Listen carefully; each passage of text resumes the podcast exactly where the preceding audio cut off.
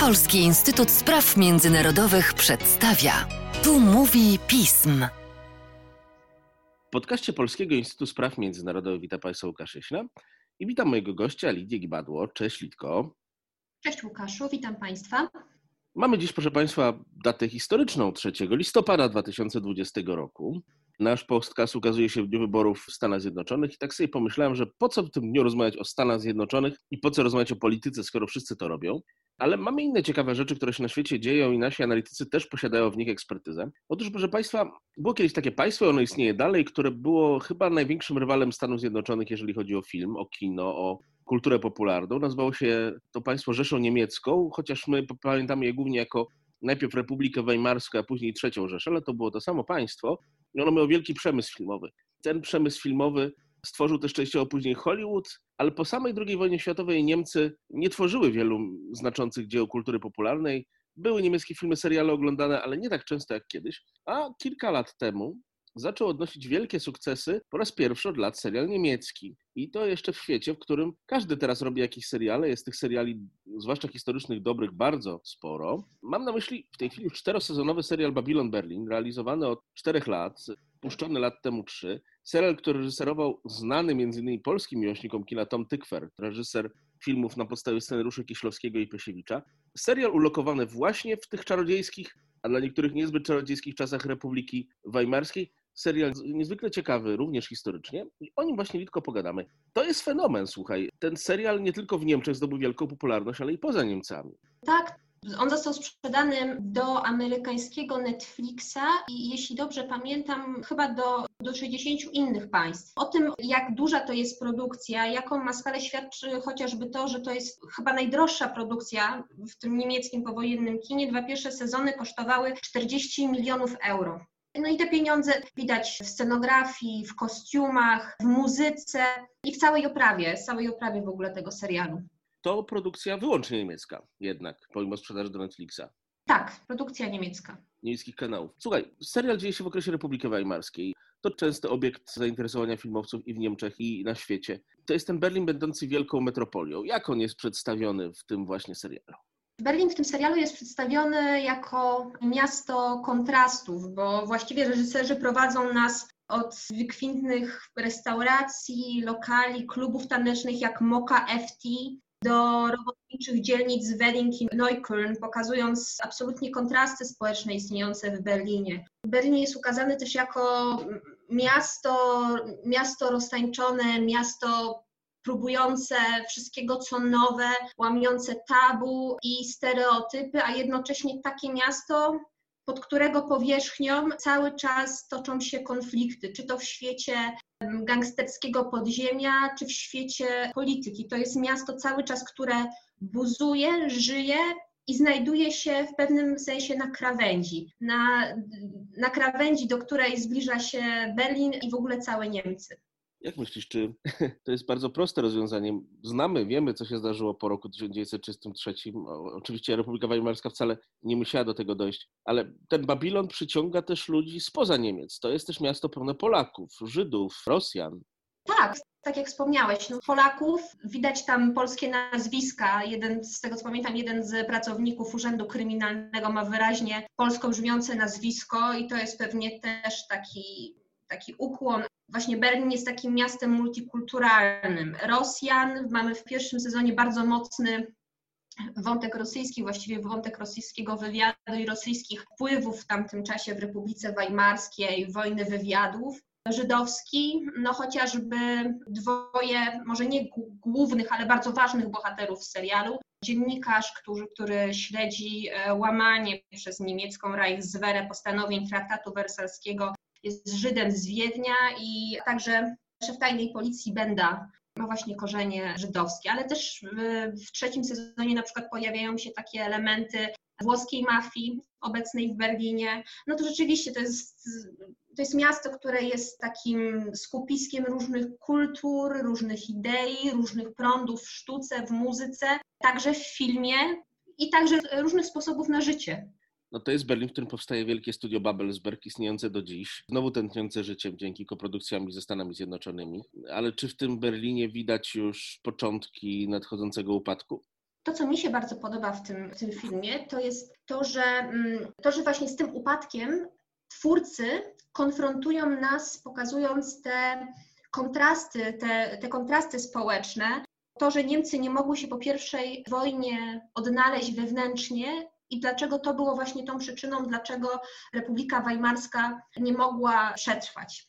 No to są takie symboliczne sceny, jak na przykład manifestacje robotnicze na 1 maja, tak zwany krwawy maj. To były najbardziej krwawe demonstracje, które wtedy przetoczyły się przez Berlin, 33 ofiary śmiertelne, też burza polityczna, która wokół tego została wywołana. Widać właśnie, jak konfrontują się te różne, te różne recepty na powojenne Niemcy, powojenne Niemcy po I wojnie światowej, bo z jednej strony mamy właśnie tutaj wspomniane, wspomnianą partię komunistyczną, tak, jedno ekstremum. Pokazane jest, jak bardzo ona była silna i jak bardzo mocno spenetrowała przede wszystkim to środowisko robotnicze. Z drugiej strony mamy środowisko Reichswehry, które bardzo mocno chce powrotu do tych Niemiec, do tych Niemiec pruskich, do tej koncepcji wielkich Niemiec, które nie godzi się z tym e, powersalskim ładem i jest przeciwnikiem właśnie Republiki Weimarskiej. No i mamy trzecią opcję, czyli właśnie Republikę Weimarską, która jest swego rodzaju eksperymentem, który cieszy się poparciem właśnie bardzo małej liczby osób i takim, i takim symbolem tej republiki, tej walki o tę republikę no jest tragiczna postać właśnie tego szefa tajnej policji Augusta Bendy. Nie będziemy tutaj zdradzać słuchaczom o co chodzi, ale moim zdaniem to, jak toczą się jego losy w tym, tym serialu, bardzo dobrze obrazuje, jak bardzo środowiska popierające Republikę Weimarską zmagały się z, z siłami, które były jej przeciwne i dlaczego ich walka musiała skończyć się porażką. No i jest jeszcze ta czwarta siła. Ta czwarta siła która jest pokazana właśnie w bardzo dobry sposób, bo naziści pojawiają się dopiero w trzecim sezonie tego serialu. I my nie jesteśmy tak skonfrontowani z nimi na zasadzie pokazania ich jako dużego ruchu cieszącego się dużym poparciem społecznym. Oni jakby pokazani są jako taka substancja, taka trucizna, która powoli, ale skutecznie wypełnia te wszystkie pęknięcia, które powstały w Niemczech po I wojnie światowej, też w wyniku osłabienia gospodarczego. I oni powoli jakby właśnie wchodzą w te szczeliny. Dla mnie bardzo symboliczną sceną jest taki fragment, kiedy bratanek głównego bohatera twierdzi, że nie chce już chodzić na zajęcia pozalekcyjne organizowane, jeśli dobrze pamiętam, przez jedną z chrześcijańskich organizacji, ale chce razem z innymi kolegami iść na właśnie takie, taką formę zajęć takich w stylu harcerstwa, organizowanych właśnie przez jednego z działaczy właśnie nazistowskich. Tak samo dobrze jest pokazane to, jak, Niemcy, jak naziści byli traktowani przez tą antywajmarską elitę, bo oni byli traktowani właściwie bardzo instrumentalnie. Uważano, że oni można ich wykorzystać do po prostu brudnej roboty, ale oni sami w sobie nie stanowią takiego politycznego zagrożenia. Oni są użyteczni, ale nie można ich traktować jako politycznej konkurencji. No jak to się skończyło, tego jeszcze nie widzimy w tym sezonie, ale z tego co czytałam, to już w następnym wątek nazistowski będzie mocniejszy. Ja dopowiem tu jako historyk, że rzeczywiście elity Republiki Weimarskiej Hitlera jednak w pewnym sensie stworzyły. Myślały, że go opanują, co potem doprowadziło do takiego, a nie innego rezultatu. Litko, to jest serial emitowany w Niemczech, podejrzewam, jeden z najbardziej dyskutowanych niemieckich seriali i poruszający bardzo trudny okres niemieckiej historii. Z jakimi on się spotkał komentarzami? Czy wielu Niemców, niemieccy publicyści, niemieccy dziennikarze zaczęli dzięki niemu na nowo dyskutować o tym momencie przejścia od niemieckiej demokracji w kierunku dyktatury?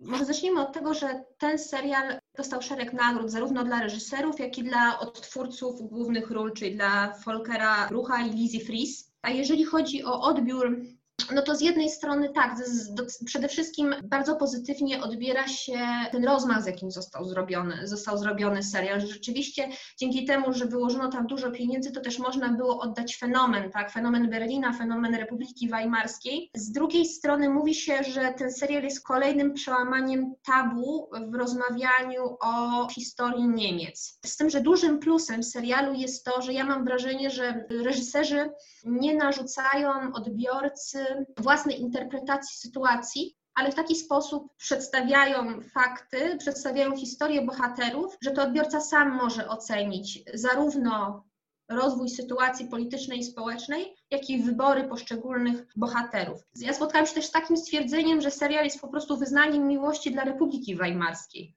Słusznie.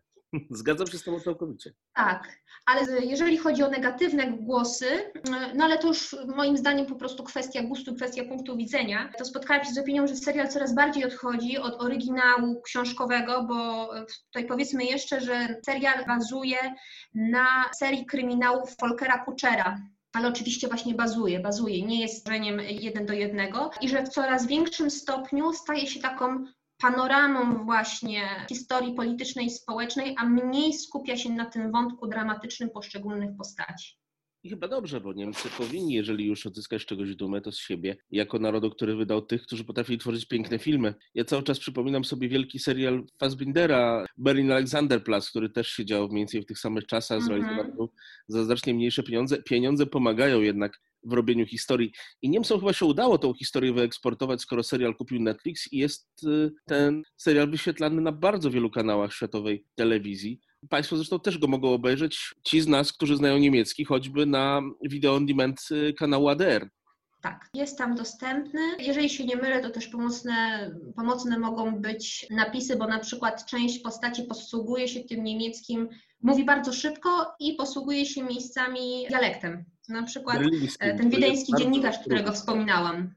Wiesz, Litko, proszę Państwa, Niemcy są krajem wielu akcentów. One też oczywiście uległy glajszachtowaniu po II wojnie światowej, kiedy telewizja i radio to zrobiły, ale kiedyś przecież Berlińczyk z Hamburczykiem, z Pomorzaninem, z Gdańszczaninem, Wrocławianinem, Wiedeńczykiem nie mogli się za bardzo dogadać. Teraz właściwie chyba tylko zostały te niemieckie akcenty i austriackie ale lokalnie bardzo silne są też lokalne akcenty. Ja przypominam sobie swój pobyt Badenii-Württembergi, czyli na południowym zachodzie Niemiec. No i czasami miałam problem z użyciem Hochdeutscha, bo mój interlokutor czy interlokutorka no wyraźnie kiwali głową, że nie wolą jednak rozmawiać w lokalnym dialekcie. Ale to, o czym powiedziałeś, te lokalności niemieckie też bardzo dobrze są pokazane na przykładzie głównego bohatera bo główny bohater, komisarz Gereon Rad przyjeżdża do Berlina z kolonii czyli zupełnie innej rzeczywistości kulturowej i politycznej. I on w zasadzie jest naszym przewodnikiem po tym Berlinem, bo on jest konfrontowany